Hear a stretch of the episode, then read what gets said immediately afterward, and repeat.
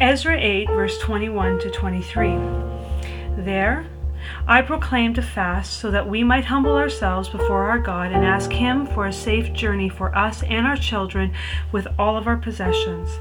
I, being Ezra, I was ashamed to ask for the king, um, for the king's soldiers and horsemen to protect us from the enemies on the road, because we had told the king, The gracious hand of our God is on every one who looks to him, but his great anger is against those who forsake him. So we fasted and we petitioned God, our God, about this, and He answered our prayers. Welcome to Chronicles Ministries. And um, come back with me and, and look at the account of this man named Ezra. Now, I have spent the whole week uh, in the book of Ezra, and as usual, I look back and I remember, and it gives me the courage and the strength to move forward in hope and hope. And I hope it does the same thing for you. Now, who was Ezra? Ezra was uh, a man that lived in Babylon. They were, well, he was a Jewish man, and the Jewish people were in Babylon um, because they had been exiled there. And that is another whole podcast. But uh, for today, just know that Ezra was in Babylon because God had. Um, had punished the children of Israel for not obeying him, even though they were given warning after warning after warning. Um, finally, finally, God said, That's it. That's it. What I have told you I'm going to do, I have done. But here's the thing not only did God uh, tell them that there were going to be consequences to their actions, He also told them uh, that He was going to have mercy on them and He would take them after a certain amount of time, approximately 70 years, uh, He would bring them back to the land that He had given them. And so this is where we find our story, our man Ezra today. Now, there had already been one group of people that had gone back, and now there is a second group, and the second group is, is directed, is led by Ezra. Now, Ezra, we find in Ezra 7, verse 10, that he had devoted himself to the study and observance of the law of the Lord, and to the teaching, and to teaching its decrees and laws to the Israel. So, Ezra was a man who devoted his life to the study of God's Word, to the living of God's Word, and then to the teaching others what he studied and lived himself. He, he, he taught that to the children of Israel as well. And so here he is, and he is um, going to leave, believe it or not, even though he was in captivity, he had a comfy job there. But you see, God called him. And when God calls you, you go. You go. Has God called you to go somewhere, to do something? If He has, I am encouraging you to, like Ezra, get ready to go and do that which God has called you to do. But here's the thing.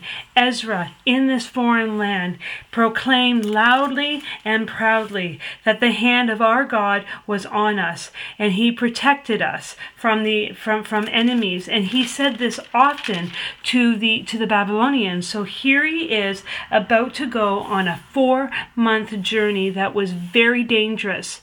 Uh, it was unheard of that anybody in this day would travel without military protection. But Ezra had protection, and it was from God. And so what he did was he fasted. It's not a ritual fasting here that he does. Um, you cannot manipulate God, but what he does is he brings the people to a to a fast, and and he's asking them to solely devote their time to kneeling before God and asking Him to be their protector and their guide. And that's what he does. And from there, he um, explains why he did that. He was ashamed to ask the king for soldiers and horsemen because he had told them about his God and how his God would protect them. And so God answered their prayers and they moved on. Now, why am I telling you this? Um, I'll tell you why. So here's the thing we're not Ezra, and we don't live in the Old Testament. But there are principles that apply to you and me that have struck me right to the heart of who I am. First of all, I ask you again is there a place that God is calling you to? Is there a task that God is calling you to. You see, I have thought to myself all week, it is good that I profess my faith, and I do right out loud to you right here and to others that I profess my faith. I believe in God the Father, I believe in God the Son, and I believe in God the Holy Spirit. But you see, do I live further than that?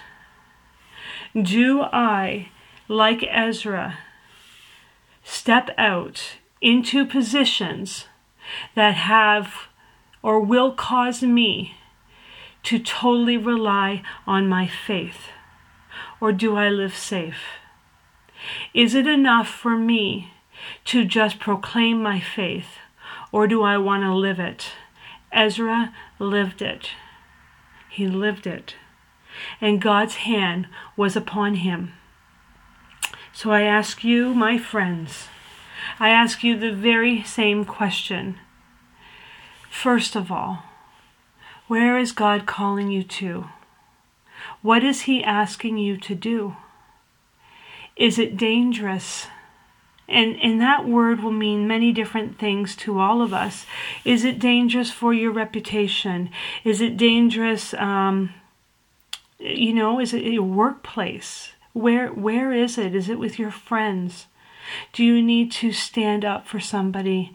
Um, do you need to to change your vocation has god called you to a different place of, of employment has god called you into ministry i don't know where he has you but i know for sure that because you are a child of god he has called you and so my friends i ask you once again and only you can answer this where are you going to go? Where is the the the uh, and I say in quotation marks, where is the four month journey? The dangerous four month journey. Where is it? Will you have faith or will you stay safe? Will you have faith in the God who is calling you to move forward to further His work, His kingdom? Or will you stay in the comfort of where you are, not risking anything? I want to risk it. I want to live my life as one who is willing to live by faith, even when it seems like it might be detrimental to me. Where is God calling you? Are you leaning on Him? Are you crying out to Him? Are you boasting of His strength and His power and His might to those who are around you? To those around you, see who you are and who you belong to. Even in a time like this, maybe the journey is simply this, this coronavirus that's going around. It's a journey, and it's a dangerous journey. I'm asking you, how will you how will you go on it? Will you go on it in faith? Looking to God, trusting that He is on His throne and that He is in complete control, and somehow protecting His children? Even if you don't understand what is going on, or will you live in fear? Will you live in fear? So, I leave you this week with this question. You have you have to wrestle with it just like I do. I don't know the answer for you. But my friends, leaving you this week, I say to you, where has God called you to go for him? Are you willing to go in faith? Are you willing to be more than just a person who proclaims faith? Will you be a person who proclaims it and then demonstrates it? May He give you ears to hear and a mind to understand and a soft heart to, to accept all the things that He has in store for you. And may you march on in faith and action until we meet again. Amen.